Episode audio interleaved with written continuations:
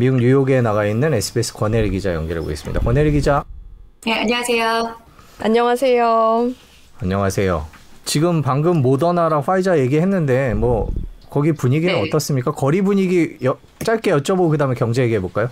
어, 전에도 말씀을 드렸는데 사실 크게 달라진 거는 없어요. 그 사실 여기는 5월 이후로는 뭐 그렇게 코로나 이제 대도시들 같은 경우 좀 백신 접종률이 높은 곳들 같은 경우는 약간 코로나로 인해서 활동이 제약된다거나 이런 부분은 많이 느껴지지 않는 상태고요. 이제 8월 이후로 이제 델타 변이 관련해서 우려가 있기는 하지만 실내에서 마스크를 자발적으로 쓰거나 좀 써달라고 부탁하는 게 늘어나는 정도.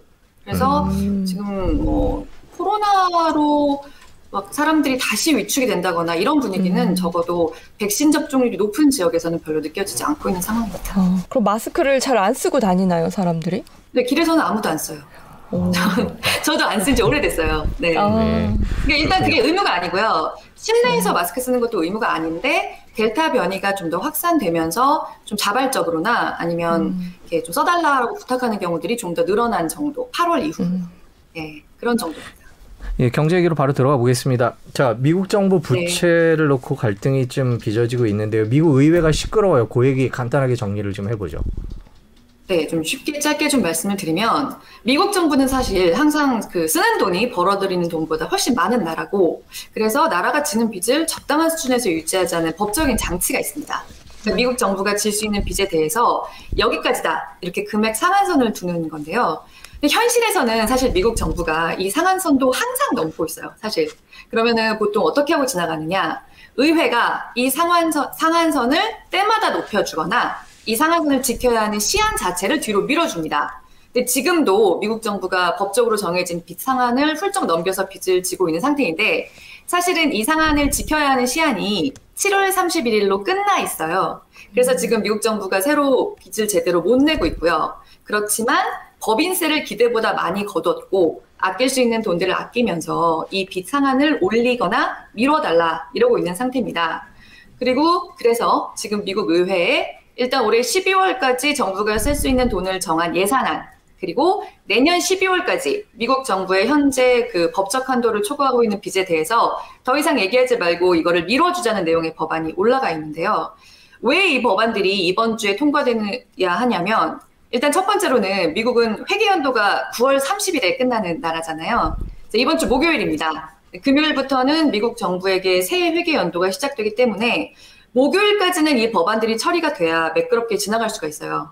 근데 왜 우리 국회에서도 가끔 보는 모습이긴 한데 좀 정치권이 좀 첨예하게 부딪힐 때 좀 시한이 있거나 레버리지가 될 것 같은 법안들을 가지고 딜이 좀 오가잖아요. 지금 미국 의회 상황이 딱 그거예요. 그러니까 또 다른 돈 문제가 걸려 있는데요. 지금 미국 여당, 민주당이 돈을 크게 쓰려고 하는 분야가 두 가지가 있습니다. 그러니까 인프라 확충안이 하나 있고 복지를 강화하는데 우리 돈으로 4,200조 원을 책정하자는 안이 있는데 이게 꼬였어요. 야당이 이 복지 예산안에 굉장히 반대가 강합니다. 그리고 사실은 여당의 수뇌부도 이 복지 예산안에 대해서는 좀 줄여줄 마음이 있어요. 왜냐하면 여당 안에서도 이 돈은 너무 많다라고 하는 사람들이 있거든요. 그런데 여당 안에 좀 더 강경한 진보라고 하는 측에서 이 4,200조 원 복지 예산안은 못 깎는다. 이걸 깎으려고 하면 이미 야당하고 합의된 인프라 확충안에 대해서도 반대하겠다. 이렇게 나오고 있습니다. 그랬더니 공화당은 아 그러면 우리도 9월 30일까지 통과시켜야 되는 부채 유예안이랑 12월까지 예산안 이거를 통과시키는데 협조하기가 힘들다. 안 그래도 돈 너무 많이 쓰는 거에 협조하는 게 우리도 부담된다. 지금 이렇게 대치를 하고 있는 상태입니다. 음. 여기서 듣기로는 뭐 국가 부도까지 거론이 되고 있다라고 하는데요. 거기 현지 분위기는 좀 어떤가요? 음.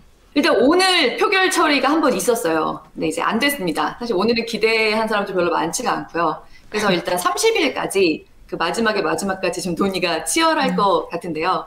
이제 방금 말씀드린 것처럼 여당 안에서도 합의할 게 있고 여야 사이에도 합의가 필요해요.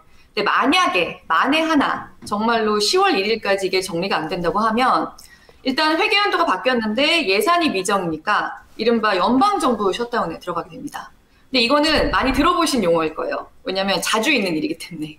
그러니까 1980년 이후로 미국 연방 정부가 부분적으로라도 폐쇄되는 일, 셧다운이 14번 있었어요. 근데 제가 좀 전에 그 미국 뉴스 채널을 보고 있는데 분석가들이 아니 무슨 시트콤 재방송 같다. 굉장히 인기 시트콤 재방송 자주 하잖아요. 왜 이렇게 자주 셧다운 하냐 이러면서 자기들끼리 웃더라고요. 그리고 사실 이렇게 자주 일어나는 연방정부 셧다운은 뭐 주식시장이나 일반 투자자들한테는 대단한 영향을 준 적이 별로 없어요. 사실 시장에서는 그런가 하고 지나간 게 대부분인데 지금 훨씬 더 관심이 쏠려 있는 게 그 말씀드린 부채 유예안이 빨리 해결이 안 되는 경우인데요. 정확히 며칠이 될지는 아무도 모르지만 10월 중 어느 날에 미국 정부가 지금 갖고 있는 돈이 바닥날 수도 있다는 게 지금 미국 정부의 추산입니다. 근데 만약에 이렇게 되면은 미국 정부는 지금까지 미국 정부가 빌려놓은 돈의 원리금도 기한이 매일매일 갚을 날짜들이 있을 거 아니에요. 그걸 갚을 수도 없게 되는 거예요. 그래서 말 그대로 미국의 국가 부도, 디폴트 이런 단어들이 연일 등장을 하는 건데요. 근데 사실 뭐 국가 부도까지는 안 갈 거라는 생각이 훨씬 지배적이기는 합니다. 오늘 뭐 뉴욕 증시 이미 숫자 보셨겠지만 거의 아래 위로 움직이지 않았죠. 뭐 그 정도의 뭐 시장의 회오리를 앞두고 있다고 예상하는 시장이 아니고 그냥 혼조세였잖아요. 그 미국이 돈이 없는 게 아니라 정치적으로 싸우느라 이게 지연되고 있는 거기 때문에 진짜 미국을 디폴트에 빠뜨리는 부담은 누구도 지지 않을 거다. 이거는 예상을 할 수가 있긴 한데요. 다만 이게 정치적으로 굉장히 꼬여 있잖아요. 그래서 지금 여당 내부 그리고 여야 사이에 정말 서로 서로 벼랑 끝 전술을 쓰고 있는 상황이에요. 여기서도 그 단어를 써요. 브링크맨십을 지금 서로 쓰고 있다고. 그러면 이런 상황에서는 누가 먼저 빨리 양보하는 것도 쉽지 않을 거는 분명합니다.